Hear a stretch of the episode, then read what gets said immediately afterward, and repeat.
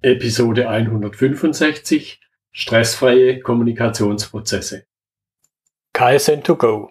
Herzlich willkommen zu dem Podcast für Lean-Interessierte, die in ihren Organisationen die kontinuierliche Verbesserung der Geschäftsprozesse und Abläufe anstreben, um Nutzen zu steigern, Ressourcenverbrauch zu reduzieren und damit Freiräume für echte Wertschöpfung zu schaffen, für mehr Erfolg durch Kunden- und Mitarbeiterzufriedenheit, höhere Produktivität durch mehr Effektivität und Effizienz an den Maschinen, im Außendienst, in den Büros bis zur Chefetage. Heute habe ich Barbara Wanning bei mir im Podcastgespräch. Sie ist Kommunikationsexpertin. Hallo Barbara. Hallo Götz, grüß dich. Vielen Dank, dass ich heute dabei sein darf. Ich freue mich. Ja, ich mich auch. So, das Thema Kommunikation ist ja im Grunde jeder Experte, weil jeder macht es täglich. Seit Watzlawick wissen wir ja auch, dass man es gar nicht machen kann. Jetzt hast ja. du dir aber das Thema stressfrei auf die Fahne geschrieben. Und jetzt so zum Einstieg die Frage, und dann glaube ich, hören wir auch raus, wie du zu dem Thema überhaupt gekommen bist. Was bedeutet das für dich? Naja, weißt, wenn ich so zurückdenke, ähm, was ich in meinem Job alles schon für Besprechungen erlebt habe. Ohne Ende ähm, Diskussionen, die Emotionen kochen hoch. Ähm, es wird immer unproduktiver, immer unproduktiver. Zum Teil hast du wirklich gesehen, wie bei den Leuten das Stresslevel gestiegen ist. Also mhm. die haben zum Teil richtig rote Köpfe gekriegt, sind rot angelaufen, haben sich zum Teil dann angebrüllt in einer offiziellen Sitzung, wo ich immer gedacht habe, hallo, was, was passiert da gerade? Oder auch, weißt, wenn, wenn du gemerkt hast, dass Projekte nicht wirklich gut funktioniert haben, weil es ständig Reibungsverluste gab und das Ganze immer stressiger geworden ist, weil dann Termine nicht eingehalten werden konnten. Oder ähm, ja, auch auf einer ganz privaten Ebene, wo ich gemerkt habe, mit, mit Menschen, die mir wichtig waren. Ich bin völlig entspannt in ein Gespräch reingegangen und dann hat es manchmal nur ein, zwei Minuten gedauert, wo du gemerkt hast, so, äh, nee, jetzt fühle ich mich aber nicht mehr wohl. Jetzt es nimmt es aber eine ganz komische Wendung und wo ich gemerkt habe, dass bei mir einfach Stress entstanden ist. Mhm. Und ich habe mal gedacht, wo kommt das her? Also, was, was, was ist das? Was, was steckt da dahinter? Warum passiert das so? Und ähm, also das war das eine, ich bin ein, ein furchtbar neugieriger Mensch das war so diese, diese Frage eben, warum passiert das? Also warum kommen so Stressreaktionen in Gesprächen zustande? Und dann natürlich mein Antrieb, ich würde das gerne besser machen. Mhm. Also es muss doch eine Möglichkeit geben, wenn man das schon so wahrnimmt, das auch zu ändern und entspannter, also stressfreier zu gestalten. Weil ich möchte eigentlich gerne ein entspanntes Leben führen. Mhm. Das war so mein, meine Motivation, da zu forschen und zu recherchieren.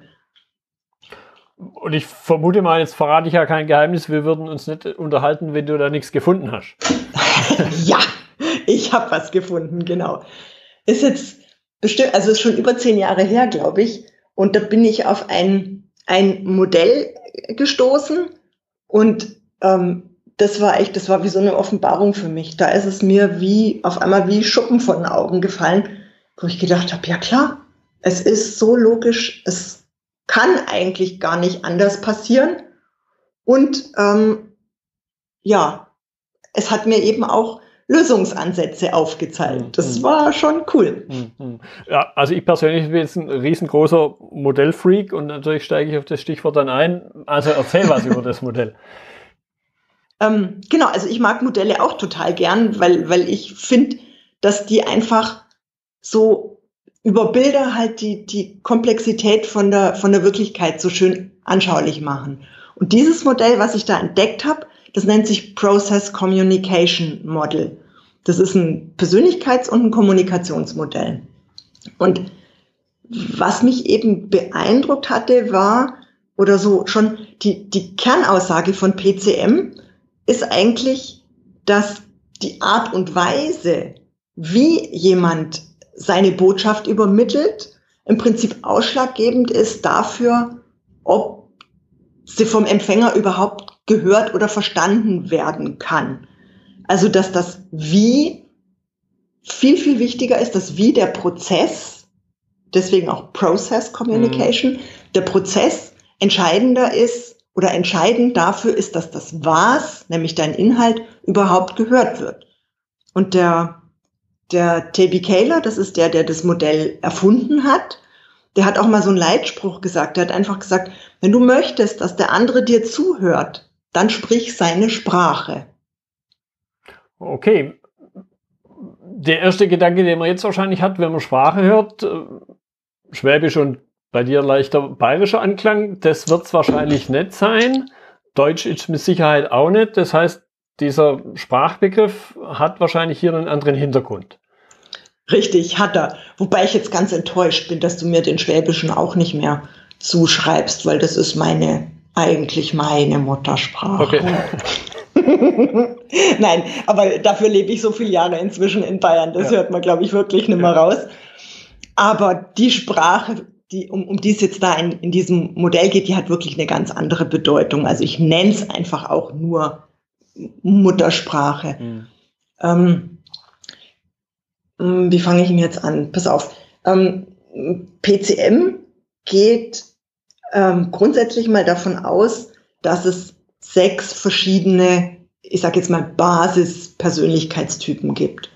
Und jeder dieser sechs Typen hat eine ganz eigene Art, die Welt wahrzunehmen und auch eine bestimmte Lieblingsart, wie wir kommuniziert. Also das ist, sind, ist wirklich komplett unterschiedlich. Und mhm. das ist das, was ich dann mit den verschiedenen Sprachen in dem Zusammenhang meine.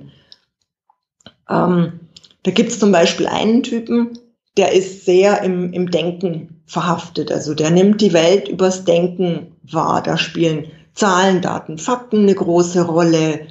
Ähm, da werden sehr, sehr viel Fragen gestellt. Wer, was, wann, wie, warum.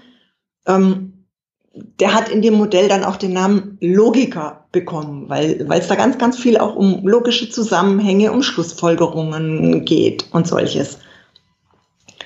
Und ein anderer ähm, Basispersönlichkeitstyp, der nennt sich Empathiker. Und aus dem Namen kann man, glaube ich, auch schon so ein bisschen raushören, wie der die Welt wahrnimmt oder was für den im Vordergrund steht, weil da geht's hauptsächlich ums Gefühl. Also da ist die, die Beziehung zum Gegenüber das tragende Element. Da mhm. geht's drum, viel zu spüren, wahrzunehmen und den anderen wirklich auch als Person anzuerkennen. Und nicht nur als, als Nummer, wie mhm. man ja ganz oft auch sagt. Also in einem Unternehmen nicht nur als Produktionsfaktor, sondern eben wirklich als Mensch. Ja. Oder ich weiß nicht, soll ich, soll ich diese ja, sechs gerne, Typen gerne. kurz umreißen oder ja, sprengt das den Rahmen? Nö, nö, ich, ich denke, das passt auf jeden Fall. Okay. Ähm, dann haben wir noch einen, der ist auch wieder mehr auf der, auf der sachlichen Ebene unterwegs, ähm, unterscheidet sich vom Logiker aber dahingehend, dass er mehr im Bereich Werte und Meinungen sich bewegt. Also der hat ein sehr, sehr starkes Wertesystem für sich, in sich verankert und beurteilt die Dinge, die er so sieht und erlebt, eben immer gleich mit einem Abgleich gegen seine Werte. Mhm. Und äh, der hat in PCM einfach den Namen Beharrer bekommen. Und das ist auch gleich eine Bitte. Also manche dieser Begriffe, die da verwendet werden, sind jetzt bei uns so im allgemeinen Sprachgebrauch eher ein bisschen negativ belegt oder mhm. ja, wir werden kritisch gesehen. Und da sage ich immer, bitte einfach mal losgelöst von dem, was man bisher eine Vorstellung hatte von diesen Begriffen, einfach mal das auf sich wirken lassen und das, also meiner Meinung nach macht es am Ende ganz viel Sinn. Und eben dieser Beharrer mit seinen Meinungen ähm, ist eben auch einer dieser sechs Basistypen. Und dann gibt's einen, und der ist mir jetzt total nahe, der nennt sich Rebell. Mhm. Das ist einer, der reagiert sofort mit mögen oder nicht mögen auf alles, was da so kommt. Also der sagt zum Beispiel, boah, ja, Podcast finde ich geil, will ich sofort wieder machen. Oder äh, schon wieder so eine ätzende Geschäftsbesprechung. Da habe ich jetzt aber gerade überhaupt keinen Bock drauf. Also das sind immer Reaktionen, emotionale Reaktionen auf irgendwas. Der, der ist sehr viel, also das ist wie so ein spontanes Kind, was halt einfach sagt, ja, da habe ich Bock drauf, da habe ich Lust dazu, mag ich, mag ich nicht. Ähm, dann haben wir noch einen, der nennt sich Macher. Bei dem geht es sehr viel um Aktionen. Da muss ganz, ganz viel passieren. Viel verschiedene Dinge in relativ kurzer Taktung. Also da muss Aufregung dabei sein. Und ähm, bei dem, das hört man bei dem auch an der Sprache. Also da, wo die anderen vielleicht ein bisschen ausführlicher werden, also wo der Logiker und der Beharrer vielleicht auch ein bisschen ausholen und mhm. detailliert Informationen und Meinungen verbreiten, ist der Macher einer, der Dinge gerne schnell auf den Punkt bringt. Also der mag auch kein langes Rumgerede, der spricht auch mit ganz klaren Ansagen. Also mhm. da kannst du dann hören, ähm, bring mir mal ein Bier mit oder hol die Akten aus dem, aus dem Archiv oder sag dem Kollegen XY, dass wir um zwei Uhr losfahren wollen. Also das sind klare, knappe Ansagen und da braucht es kein großes Drumrumgerede. Mhm. Ich, ich finde es jetzt insofern spannend bei dem, was du erzählst, dass das ja alles Dinge sind, die sich eben auf der sprachlichen Ebene ja. abspielen. Viele andere Modelle, Persönlichkeitsmodelle, die mir sonst schon so begegnet sind, da verlässt man ganz oft die sprachliche Ebene und ich könnte mir vorstellen, dass eben genau durch diese sprachliche Ebene, weil ich im Grunde nur genau zuhören muss, es wahrscheinlich sogar einfacher ist, jemand, ja, ich sag's mal ein bisschen überspitzt, in eine Schublade zu stecken, weil ich nur genau zuhören muss. Nicht wie bei anderen Modellen, wo man das dann vielleicht in vier Quadranten einteilt und dann das Thema Sprache nur am Rande adressiert. Ja, ähm, muss, muss jetzt, möchte ich auf zwei Dinge eingehen. Also zum einen, ähm, ja, die, die Sprache ist ein ganz wichtiges Instrument innerhalb von PCM, weil PCM ist im Prinzip ein zweigeteiltes Modell. Das hat einmal einen Persönlichkeitsaspekt, wo es darum geht, eben diese sechs Typen, den, den letzten, den sechsten, den Träumer hatte ich gerade übrigens noch unterschlagen, ähm, diese sechs Typen, die haben auch alle besondere Charakterstärken und, und, und, und bestimmt, werden durch bestimmte Dinge motiviert. Aber das ist alles was, das kann man ja von außen so erstmal nicht erkennen. Also mhm. da ist der Mensch ja wie eine Blackbox. Ja. Das kann ich über Fragebögen ermitteln, das kann ich über ja, keine Ahnung, gibt es, glaube ich, bei verschiedenen Persönlichkeitsmodellen, dass man so bestimmte Fragen beantworten kann und aus diesen Fragen dann die Persönlichkeitsmerkmale äh, ermittelt werden. Das gibt es bei PCM auch. Aber, oder und, PCM macht da aber halt noch nicht Schluss, sondern PCM hat als zweiten Teil das Kommunikationsmodell. Und da kann ich eben anhand von Beobachtungen ähm, Rückschlüsse ziehen auf die Persönlichkeitsstruktur eines Menschen. Mhm.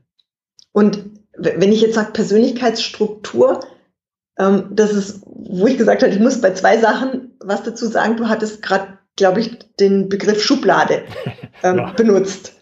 Ähm, das ist sowas, da stellst du mir so ein bisschen die Nackenhaare immer auf, weil ähm, also auch dieses Kästchendenken, ja, klar, also es macht es einfacher, wenn man äh, Menschen erstmal grob, ich sag mal, in, in Kategorien einteilt. Das tut PCM ja auch mit diesen sechs unterschiedlichen Typen. Nur es ist, ist ja keiner von uns jetzt eine Reihenform mhm. von, von diesen Beschreibungen, sage ich mal. Und das ist eben das, wo ich sage, das ist so mit das Geniale an PCM, weil PCM sagt, wir haben alle diese sechs Typen in uns. Jeder. Mhm. Nur in unterschiedlicher Anordnung und in unterschiedlicher Ausprägung. Und deswegen, wir sprechen oft auch von Typen im Menschen anstelle von Menschentypen, mhm. wie es andere Modelle oft machen. Ja, also ja. deswegen, ähm, klar, auch wir, also auch, auch die PCMler machen immer mal wieder eine Schublade auf und sagen, okay, das ist jetzt typisch für den und den Basistypen. Aber der echte Mensch ist eben eine, eine bunte Mischung hm. aus allen sechs Varianten. Hm, hm, okay. Jetzt hattest du eingangs das Stichwort Bild verwendet und natürlich eben den Begriff Modell und in meinem Modell von Welt auch bedingen sich die beiden Dinge? Das heißt, ganz bildlich gesprochen, die Frage an dich, wie muss ich mir hier das Modell PCM dann bildhaft vorstellen? Ja, ähm, finde ich, hat sich der Taby Keller ein, ein super schönes oder sehr eingängiges Bild einfallen lassen. Er hat nämlich einfach ein mehrstöckiges Gebäude als Bild gewählt. Mhm. Musst dir vorstellen, Gebäude mit sechs Stockwerken und in jedem dieser Stockwerke wohnt, in Anführungszeichen, wohnt einer dieser Persönlichkeitstypen. Und im Erdgeschoss, das ist unser sogenannter Basispersönlichkeitstyp. Also da geht man davon aus, dass der eventuell sogar angeboren ist oder sich eben dann kurz nach der Geburt schon rausprägt. Also das ist der, ähm, der uns am, am allermeisten prägt, mhm. den, den wir auch, der uns von unserer Lieblingssprache her eben immer bleibt, der unsere Charakterstärken bestimmt. Ähm, ja, ganz, ganz, ganz viele Dinge, also wirklich das, das Prägendste in unserer gesamten Persönlichkeit. Und darüber die anderen, die restlichen fünf Stockwerke, die, die, wie die angeordnet sind, das, das bildet sich dann so in den ersten sechs bis sieben Lebensjahren raus. Und dann stehen die aber auch fest. Also, ich sag mal, im Alter von sieben hast du dein sechsstöckiges Gebäude mit den unterschiedlichen Etagen und in jeder Etage eben dann schon festgelegt ein bestimmter dieser sechs Typen. Mhm. Und dieses Haus hat auch einen Aufzug, weil sechs Stockwerke zu Fuß wäre ja immer relativ anstrengend, sage ich mal. Ja. Also hat dieses gute Haus einen Aufzug, den man nutzen kann, um in die verschiedenen Etagen zu fahren um dann auch Zugang zu bekommen zu den jeweiligen Stärken des dort wohnenden Persönlichkeitstyps und um auch dann da die, die Sprache dieses Typs nutzen zu können und die ganzen positiven Eigenschaften. Mhm. Und ähm, dieser Aufzug, der hat nur einen Haken, der braucht Energie. Also okay. du musst im Prinzip gut für dich sorgen und schauen, dass deine, ich sag mal, inneren Energieakkus immer aufgeladen sind damit sich dieser Aufzug überhaupt in Bewegung setzen kann. Wenn du keine Energie mehr hast, dann bleibt dein Aufzug im Erdgeschoss stecken und dann kannst du auch nur noch aus deiner Basis raus kommunizieren. Und das ist das, was es dann auch schwierig macht und wo dann auch der, Stress im Umgang mit den anderen beginnt, weil dir dann einfach die Flexibilität verloren geht. Da, da höre ich jetzt raus, okay, da treffen jetzt zwei aufeinander, deren Häuser, deren Stockwerkaufbau ist völlig anders. Das heißt, in, der, in dem Erdgeschoss wohnen zwei verschiedene. Mhm. Und ich gehe jetzt mal davon aus, ein Logiker, dem ich mich jetzt nicht ganz so fern äh, einordnen würde, und vielleicht jemand, der eher auf der empathischen Ebene unterwegs ist. Ja. Und dann knallt's, oder? Und dann haben wir den Stress. Ähm, richtig. Also das, das Problem entsteht immer, also na, langsam, langsam, langsam. Was heißt Problem? Also dieser Stress nach PCM ähm, entsteht aus zwei verschiedenen Gründen. Zum einen, weil jemand über, eine längere, über einen längeren Zeitraum nicht mehr in seiner Lieblingssprache angesprochen wird. Mhm. Also wenn du jetzt zum Beispiel eben das ähm, Beispiel gewählt hast mit dem Logiker und mit dem Empathiker, wenn der Logiker ständig nur von Zahlen, Daten und Fakten spricht und der Empathiker permanent irgendwo versucht, auf der Gefühlsebene anzudocken, mhm. dann haut das ja nicht hin. Also dann merkt man schon so bei beiden irgendwie keinen Anschluss unter dieser Nummer. Und dann fängt eben der Stress an. Und da geht's dann in, um nochmal auf das Bild von dem Haus zurückzukommen, da geht's dann in den, ich sag mal, Stresskeller runter. Weil den gibt's in dem Haus auch noch. Mhm verschiedenen Tiefegraden. Da kann man dann eben zusehen, wie die Leute dann eben die Tür aufmachen und in ihren Stresskeller runterwandern, wenn das so sich verhakelt in ihrer Kommunikation. Okay, das wäre jetzt so ein Punkt. Du, du, hast von zwei Stresssituationen gesprochen. Jetzt möchte ich mal den einen noch vertiefen weil ich mir vorstellen kann, wenn jetzt jemand in seinen Keller absteigt, ich das idealerweise wahrnehme, da impliziert sich natürlich dann sofort die Frage, okay, wie merke ich es denn, mhm. dass jemand in den, in den Keller abwandert? Und B natürlich, und vielleicht dann, dann auch wieder der Prozessaspekt. Und, und wie kann ich es besser machen? Wie kriege ich ihn selber? Oder vielleicht, wenn ich ein ganz tolles Bewusstsein auch für mich selber habe, wie kriege ich mich selber wieder aus dem Keller raus? Puh, das waren jetzt, glaube ich, insgesamt schon drei Fragen. Jetzt muss ich, muss ich mal gucken, dass ich sortiert kriege. Also das erste war, äh, glaube ich, dass du gefragt hattest, wie, woran kann ich erkennen, dass jetzt jemand in seinen Keller ja. absteigt, richtig? Ja. Okay, also ähm, mm, wir hatten ja vorher gesagt, dass das Tolle an PCM ist, dass man durch Beobachten sehr viel ähm, erkennen und, und äh, sehen kann. Und da gibt's fünf Merkmale, die man beobachten kann. Also es gibt Tonfall, Wortwahl, Mimik, Gestik, Körperhaltung. Mhm. Und die gibt's in, in einem positiven Setting und die ändert sich dann auch entsprechend, wenn der Abstieg in den Keller beginnt. Und du hast zum Beispiel ähm, auch eine, eine innere Haltung. Also solange du dich in deiner Posit positiven Architektur, nennt sich das dann, befindest, also in deinen sechs Stockwerken, mhm. hat jeder von uns so eine Grundhaltung, die besagt, ich bin okay und du bist auch okay.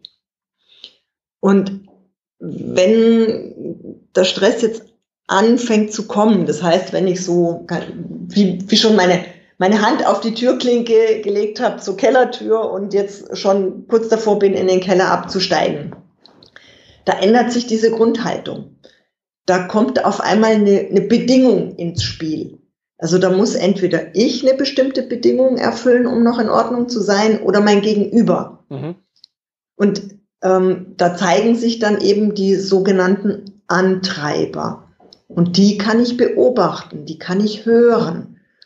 Da gibt's ganz klare Signale dafür. Also wenn wir bei dem Beispiel bleiben mit dem Logiker und dem Empathiker von gerade eben, beim Logiker ähm, ist der Antreiber, du, also ich muss perfekt sein, damit ich okay bin. Du bist sowieso okay. Mhm. Also der Logiker muss eine an sich selber gestellte Bedingung erfüllen, nämlich perfekt zu sein. Mhm. Und das zeigt sich dann, dass der anfängt, über detaillierte Aussagen zu treffen. Da können dann Schachtelsätze entstehen mit, was weiß ich, zig Einschüben ähm, so dass der Zuhörer eigentlich schon gar nicht mehr weiß, wo der Satz angefangen hat, bevor der Satz zu Ende ist.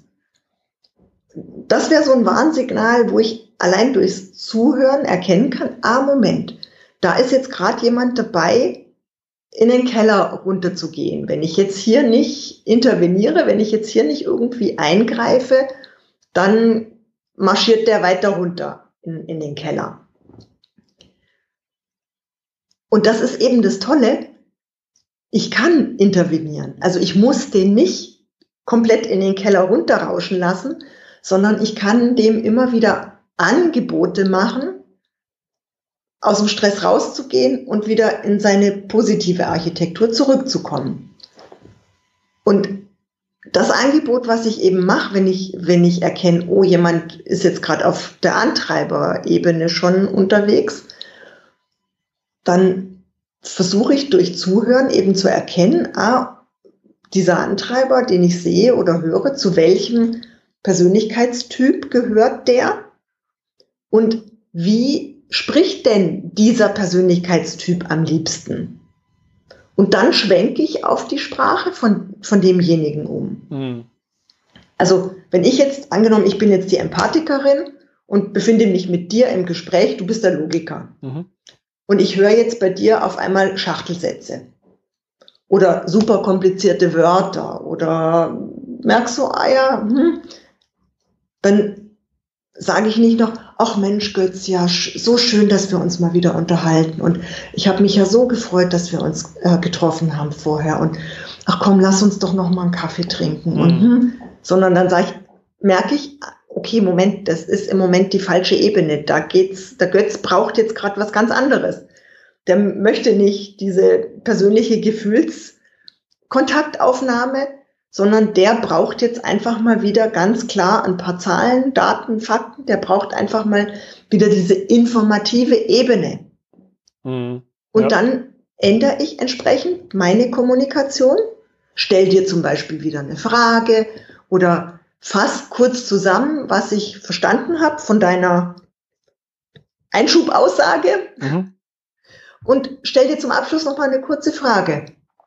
Und das kann eben schon reichen, dass du aus deinem Stress wieder rauskommst.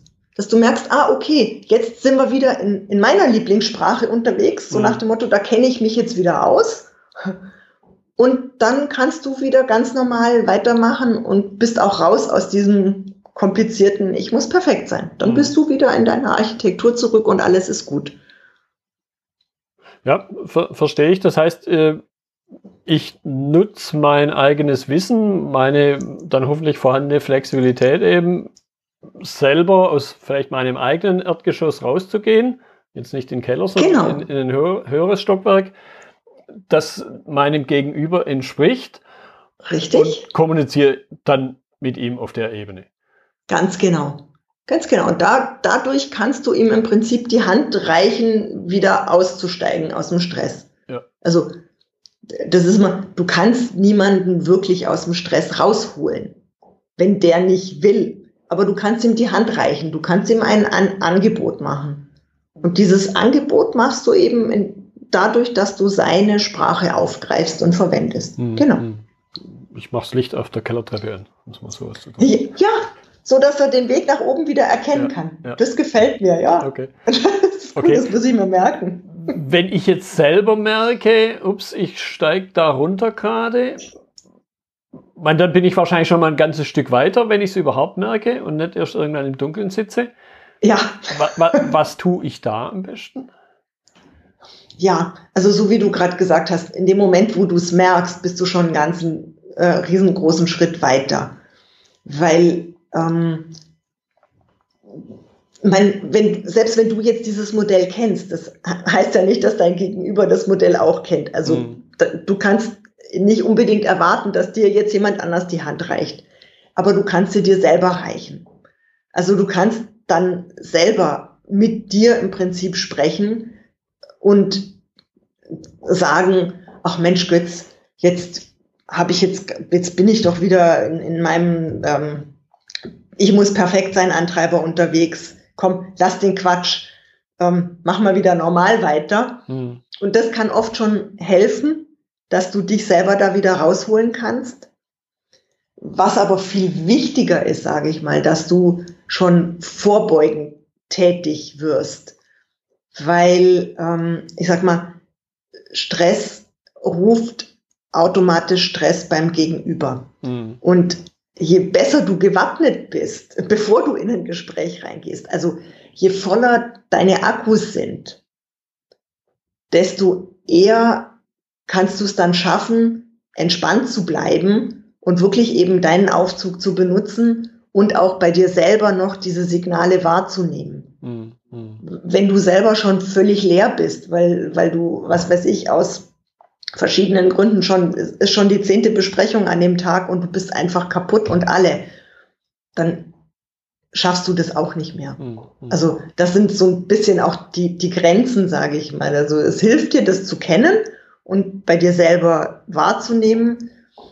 Nur wenn deine Energie einfach nicht mehr da ist, dann ähm, ja, also von daher immer gut gucken, Bedürfnisse befriedigen. Ah, Bedürfnisse, Stichwort, genau, ist nämlich auch noch ein, ein Teil, der in diesem Modell behandelt wird. Also jeder dieser, dieser sechs Typen hat auch unterschiedliche psychische Bedürfnisse.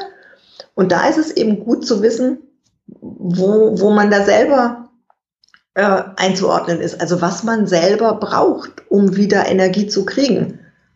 Und das kann bei dem einen sein, dass der sagt, er er möchte jetzt erstmal wieder Ruhe und Zeit für sich alleine haben und erstmal einen halben Tag in der Natur sein am Wochenende. Es kann sein beim anderen, der sagt, oh Moment, ich muss jetzt erstmal wieder zu irgendeinem Pferderennen oder eine Pferdewette machen, damit ich hier ein bisschen Aufregung wieder krieg, weil im Büro ist es so stinke langweilig. Mhm. Also ganz unterschiedlich. Aber das sind so die, die Sachen, wo man sagt, gut für sich selber sorgen, damit eben die Akkus voll sind, damit man eben in schwierig werdenderen oh, Gesprächssituationen die Chance hat, sich selber noch, sag mal, am Schopf aus dem Sumpf zu ziehen. Ähm, weil, also wenn, wenn die Akkus leer sind, wird es einfach schwierig. Ja, ja, ja, ist absolut nachvollziehbar. Jetzt so, zum Abschluss haben wir ja ganz oft nicht bloß Situationen in einem Dialog, also wie wir zwei uns jetzt hier unterhalten, sondern speziell eben dein Eingangsstichwort aufgreifend Besprechungen. Da sitzen mehrere am Tisch, unterhalten sich über Dinge, die notwendig sind und haben halt ein unterschiedliches Erdgeschoss. Was ist jetzt so deine Empfehlung? Was bietet das Modell an, wie ich mit solchen Situationen umgehe? Wie ich es da nutzen kann? Ja, ja, ja. Ähm, ich sag mal, also im, im Prinzip machst du das Gleiche, als wenn du jetzt nur einen Menschen gegenüber hast. Du beobachtest. Also wenn du beobachtest und hörst drauf, wie die Menschen sprechen. Ich gebe zu, das ist am Anfang, das braucht Übung, weil mhm. in der Besprechung ist ja auch wichtig, dass du den Inhalt mitkriegst und da sich auf den Prozess zu konzentrieren, das ist schon nicht ganz so trivial. Aber äh, du kriegst mit der Zeit mit, wie platzieren die Besprechungsteilnehmer eben ihre, ihre Aussagen und kannst dann entsprechend die jeweilige Sprache benutzen oder eben einfach, du sagst, du mischst sie einfach von Haus aus. Mhm. Also die, diese sechs Sprachen, die benutzen auch unterschiedliche Wörter. Da geht's um eine bestimmte Tonlage, um eine Sprechgeschwindigkeit unter anderem auch. Und je bunter du das durcheinander mischt, desto größer wird natürlich auch die Wahrscheinlichkeit, dass du jeden der Menschen, die da mit dir in, in dieser Gruppe sind, irgendwann mal erreichst. Mhm. Weil jeder hat so seine Antennen auf ganz bestimmte Sachen ausgerichtet.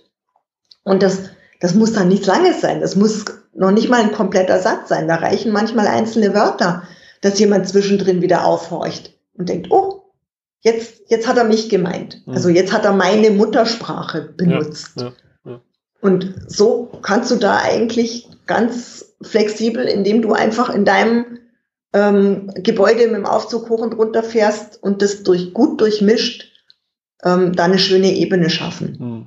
Und äh, eben, würde ich sagen, auch im Vorfeld oder dann im Nachgang an Gespräche mal reflektieren, okay, wen habe ich da jetzt um den Tisch rum gehabt?